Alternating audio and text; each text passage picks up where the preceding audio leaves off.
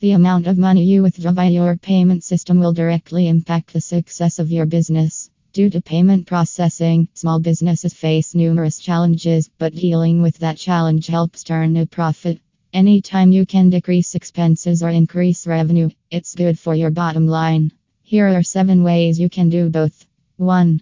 Do your research before selecting a payment system. Do some research on your options and what will work best for your business. The Federal Reserve Payment Study offers an incredible amount of information, including details on the average costs merchants pay to accept debit and credit cards. This will help you gain a better understanding of the industry standard for merchant fees. 2. Know your Federal Reserve rules. The Federal Reserve mandates which merchants can be charged, how much they can be taxed, and when they can charge those prices.